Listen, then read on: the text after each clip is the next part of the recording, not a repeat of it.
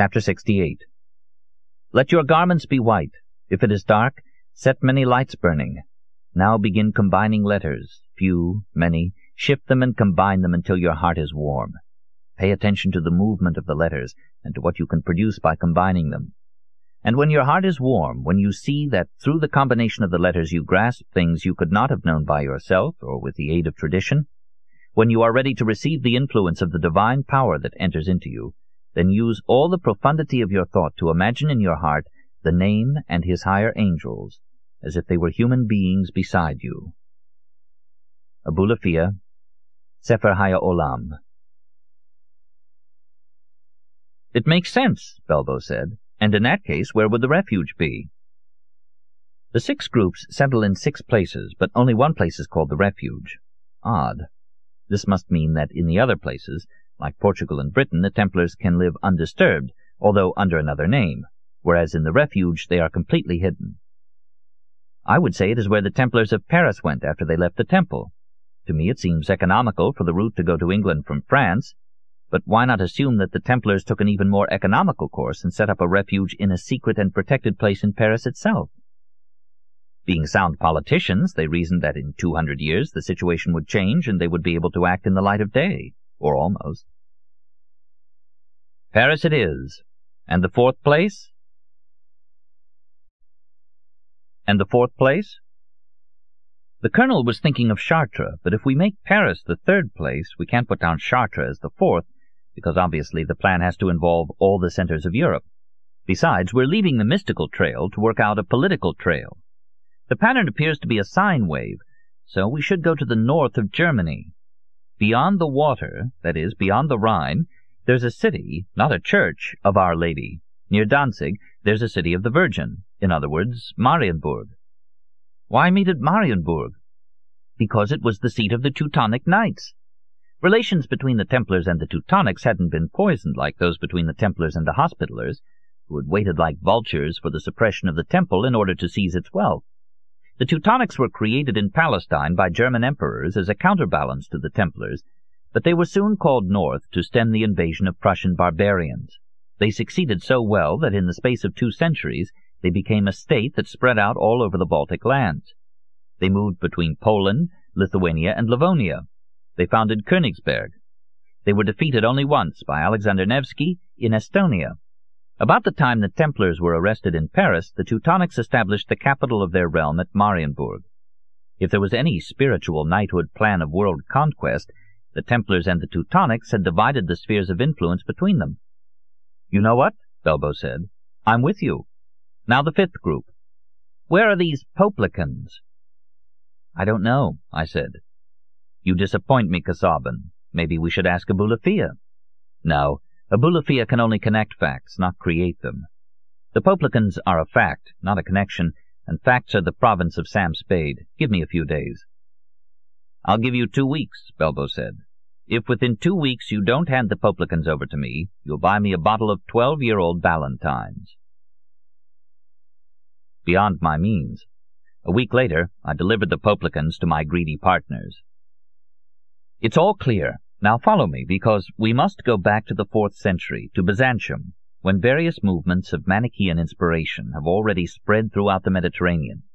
We begin with the Archontics, founded in Armenia by Peter of Kapharbarucha, and you have to admit that's a pretty grand name. Anti-Semitic, the Archontics identify the devil with Sabaoth, the god of the Jews, who lives in the seventh heaven. To reach the great Mother of Light in the eighth heaven, it is necessary to reject both Sabaoth and baptism, all right? Consider them rejected, Belbo said. But the Archontics are still nice kids at heart. In the fifth century, the Massalians come along, and actually they survive until the eleventh century in Thrace. The Massalians are not dualists, but monarchians, and they have dealings with the infernal powers, and in fact some texts call them Borborites, from Borboros, filth, because of the unspeakable things they do. What do they do? The usual unspeakable things. Men and women hold in the palm of their hand and raise to heaven their own ignominy, namely sperm or menstruum, then eat it, calling it the body of Christ. And if by chance a woman is made pregnant, at the opportune moment they stick a hand into her womb, pull out the embryo, throw it into a mortar, mix in some honey and pepper, and gobble it up. How revolting! Honey and pepper, Diotalevi said. So those are the Massalians, also known as Stratiotics and Phibionites, or Barbelites, who are made up of Nassians and Fenianites. But for other fathers of the Church, the Barbelites were Latter-day Gnostics, therefore dualists, who worshipped the great mother Barbelo, and their initiates in turn called the Borborites Hylics, or children of matter, as distinct from the Psychics, who were already a step up, and the Pneumatics, who were the truly elect, the Rotary Club of the whole business. But maybe the Stratiotics were the only Hylics of the Mithraists. Sounds a bit confused, Belbo said. Naturally. None of these people left records. The only things we know about them come to us from the gossip of their enemies. But no matter. I'm just trying to show you what a mess the Middle East was at the time, and to set the stage for the Paulicians. These are the followers of a certain Paul, joined by some iconoclasts expelled from Albania. From the 8th century on, the Paulicians grow rapidly. The sect becomes a community, the community of force, a political power, and the emperors of Byzantium, beginning to get worried, send the imperial armies against them. The Paulicians extend as far as the confines of the Arab world. They spread toward the Euphrates and northward as far as the Black Sea. They established colonies more or less everywhere, and we find them as late as the 17th century, when they are converted by the Jesuits, and some communities still exist today in the Balkans or thereabouts.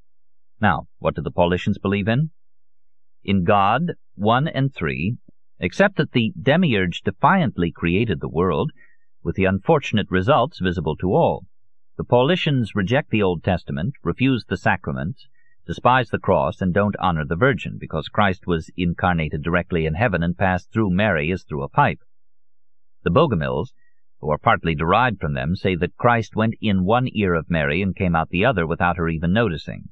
The Paulicians are also accused of worshipping the sun and the devil, and of mixing children's blood in their bread and the Eucharistic wine. Well, like everybody else. Those were the days when for a heretic going to Mass was a torment. Might as well become Moslem. Anyway, that's the sort of people they were. And I'm telling you about them because when the dualist heretics spread through Italy and Provence, they are called, to indicate that they're like the Paulicians, Poplicans, Publicans, Populicans, who Gallicae etiam dicuntur ab aliquis popelicant. So there they are. Yes, finally. The Paulicians continue into the ninth century, driving the Byzantine emperors crazy until Emperor Basil vows that if he gets his hand on their leader, Chrysocheir, who invaded the church of St. John of God at Ephesus and watered his horse at the holy water fonts. A familiar nasty habit, Belbo said. He'll shoot three arrows into his head. He sends the imperial army after Chrysocheir. They capture him, cut off his head, send it to the emperor, who places it on a table, or a trumeau on a little porphyry column, and shoots three arrows, wham, wham, wham, into it, probably an arrow for each eye and the third for the mouth.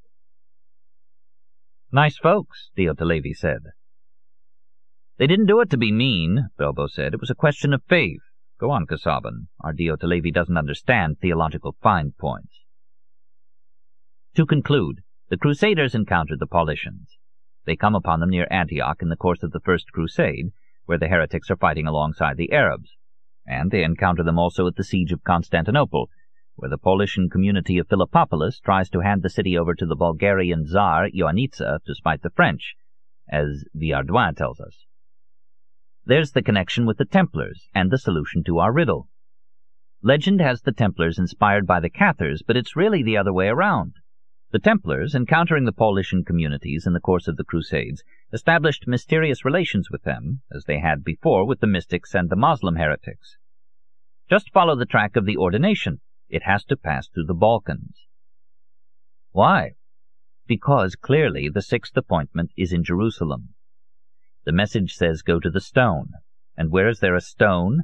A rock which the Moslems venerate, and for which, if we want to see it, we have to take off our shoes? Why, right in the center of the Mosque of Omar in Jerusalem, where once stood the Temple of the Templars. I don't know who was to wait in Jerusalem, perhaps a core group of surviving and disguised Templars, or else some Kabbalists connected with the Portuguese, but this much is certain. To reach Jerusalem from Germany, the most logical route is through the Balkans, and there the fifth group, the Paulician one, was waiting. You see how straightforward and economical the plan becomes? I must say I'm persuaded, Belbo said. But where in the Balkans were the Poplicans waiting? If you ask me, the natural successors of the Paulicians were the Bulgarian Bogomils, but the Templars of Provins couldn't have known that a few years later Bulgaria would be invaded by the Turks and remain under their dominion for five centuries. Which would suggest that the plan was interrupted at the link between Germany and Bulgaria. When was that to take place? In 1824, Diotalevi said. Why's that? Diotalevi quickly sketched the following diagram. Portugal, 1344, England, 1464, France, 1584, Germany, 1704, Bulgaria, 1824, Jerusalem, 1944. In 1344, the first Grand Masters of each group established themselves in the six prescribed places. In the course of 120 years, six Grand Masters succeed one another in each group, and in 1464 the sixth master of Tomar meets the sixth master of the English group. In 1584 the twelfth English master meets the twelfth French master. The chain proceeds at this pace, so if the appointment with the Paulicians fails, it must fail in 1824. Let's assume it fails, I said. But I don't understand why such shrewd men, when they had four-sixths of the message in their hands, weren't able to reconstruct it or why, if the appointment with the Bulgarians fell through, they didn't get in touch with the next group. Casaubon, Belbo said, do you really think the lawmakers of Provins were fools? If they wanted the revelation to remain concealed for six hundred years, they must have taken precautions. Every master of a group knows where to find the master of the following group, but not where to find the others, and none of the later groups know where to find the masters of the preceding groups. If the Germans lose the Bulgarians, they'll never know where the Jerusalemites are, and the Jerusalemites won't know where anyone else is. As for reconstructing a message from incomplete pieces, that depends on how the message has been divided. Certainly not in logical sequence. So if only one piece is missing, the message is incomprehensible, and the one who has that missing piece can't make any use of it. Just think, Diotalevi said. If the Bulgarian meeting didn't take place, Europe today is the theater of a secret ballet, with groups seeking and not finding one another, while each group knows that one small piece of information might be enough to make it master of the world. What's the name of that taxidermist you told us about, Casaubon? Maybe a plot really exists, and history is simply the result of this battle to reconstruct a lost message. We don't see them, but invisible they act all around us. The same idea then occurred to Belbo and to me. We both started talking, and we quickly worked out the right connection. In addition, we discovered that at least two expressions in the Provins message, the reference to 36 invisibles divided into six groups, and the 120-year deadline, also appeared in the debate on the Rosicrucians. After all, they were Germans, I said. I'll read the Rosicrucian manifestos. But you said the manifestos were fake, Belbo said. So what we're putting together is fake. True, he said. I was forgetting that.